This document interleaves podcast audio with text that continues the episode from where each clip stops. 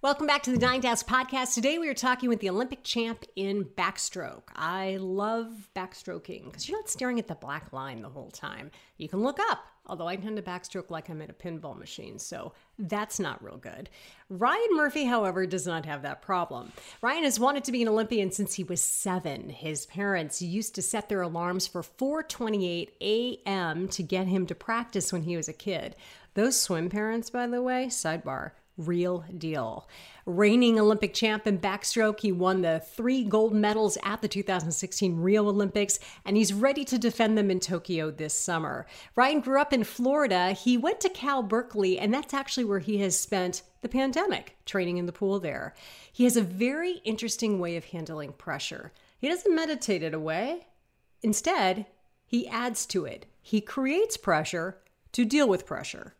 Think about that. I've actually I don't think ever heard an Olympic athlete put it quite like that. On this dying to ask, my Ryan Murphy says that kind of mindset can actually be a very effective coping tool. The game he plays with himself to increase his productivity, and why you better get out of the fast lane if he is behind you on the road to Tahoe. Ryan Murphy is my guest this week on Dying to Ask.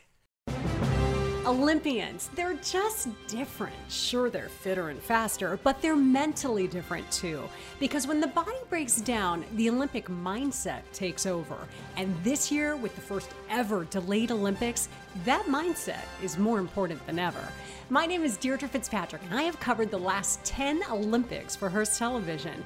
20 years of studying and, well, obsessing about how Olympians do life.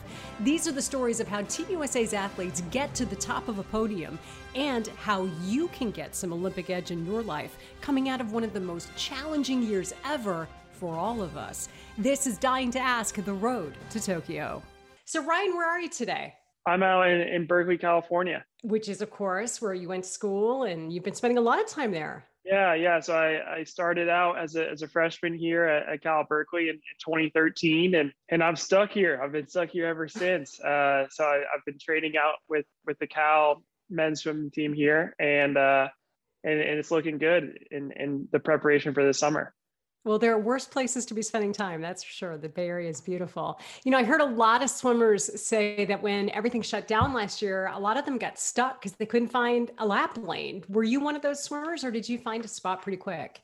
Yeah, we were uh, we, we were scrambling a little bit. We were, we were trying to call in uh, any connections we had in in the Bay Area, and and it, it we we got lucky. So essentially, one of the guys in our training group, Nathan Adrian, uh, had had recently bought a, a, swim school out in San Rafael, and so we were we were going there a couple days a week, uh, just making sure that that we did a little bit to to stay in shape, and then the weight training, the dry land, all of that was was kind of up to us. So so a lot of us got weights at, at our houses and and started to to get into weightlifting that way. That was one of my favorite things I think during the pandemic was with seeing how all you guys stayed in shape in your gyms. you know, I saw people working out in the strangest places, doing the most unusual things, but I guess you're using your your toolbox to try to figure out what can I do? 100%. Yeah, I, th- I think as, as much as anything, the the pandemic was an opportunity to, to think outside the box, to get creative and, and just figure out like, all right, if if we don't have access to things, how are we going to make this work? And so a how- lot of a lot of experimentation with with some dry land exercises occurred um, from from a lot of us, and and I think that was that was honestly really fun. How did you rely on your your previous years of training and your Olympic experience to get through that time? Uh, honestly, I, I didn't really feel like I, I could lean on on past experiences. I'm, I'm someone who's who's very regimented. I, I like to have things planned out and, and, and really planned out in advance. And and throughout the the pandemic, it it became a challenge to to kind of take things day by day. Uh, that was something I struggled with at the beginning, but as I as this kind of kept on going on and kept on going on, I I really got used to to being flexible day to day, and and I think that's a that's a really valuable skill. Well, and it's funny because I think that's a skill that all of us have had to develop in some ways. Have you learned any good hacks that you could pass along? Yeah, uh, I mean, I, I, don't think it's necessarily good hacks. I, I think it's really just like being able to to to mentally adjust. Um, so so for me, like if if I had things planned and then practice was then scheduled for for the time when I when I had something planned. It's just like, all right, like just make a phone call, figure out when when I could reschedule those things, um, and and not not getting stressed out about it. I think everyone everyone has developed a level of patience throughout this past year, and, and so everyone is pretty receptive to to changing plans. I think we've all had to work on our patience this year, especially, no doubt about it. Um, I've read a lot about how you deal with pressure, and I find it really interesting because there are some people who would try to meditate their way out of it. And you say you deal with pressure by creating pressure. Can you explain that? Yeah, yeah. I mean, I, I really think that experience is the best teacher. I've kind of thought that with, with so many things in my life. And and I really kind of took that and, and applied it to pressure as well. So I really do believe that that the best way to deal with pressure is to deal with pressure. Uh, and and I, I kind of stick stick true to that. If you deal with pressure on a day-to-day basis, then you, you're you don't really feel like you're dealing with pressure. Uh, and, and, so that that's kind of that's kind of the theory that I've had with it. And and it's worked out, I think it's worked out well for me. And then I, I've read that you have you also will like apply that to all kinds of things like not only how fast can I swim across that pool, but how fast can I do all kinds of different things, like even like household things. Yeah, exactly. And and and I think like one of the things that that I kind of realized about myself as I as I got into college, being at a, a really competitive university like like UC Berkeley, I, I learned that that my motivation is just it, it just feeds off all kinds of different things in my life. So so I would go, I'd really challenge myself in the classroom. I'd get motivated by the people I was around in the classroom.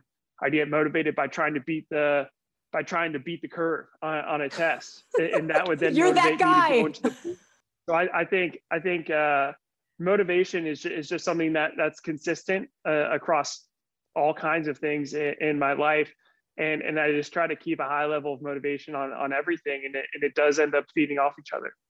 What's the weirdest thing you've like raced yourself to? Like to see how fast you could do it? I mean, I was I was always someone when I took a test, like it would honestly kind of irk me if like someone was done with a test like 10 minutes before me. Like I it, it does I know like you could use the whole time, right? use as much time as as as allotted, but I would get competitive. I'm like, man, like I, I can't believe this this person figured out all this stuff like that much faster than me, and it would it would really like irk me.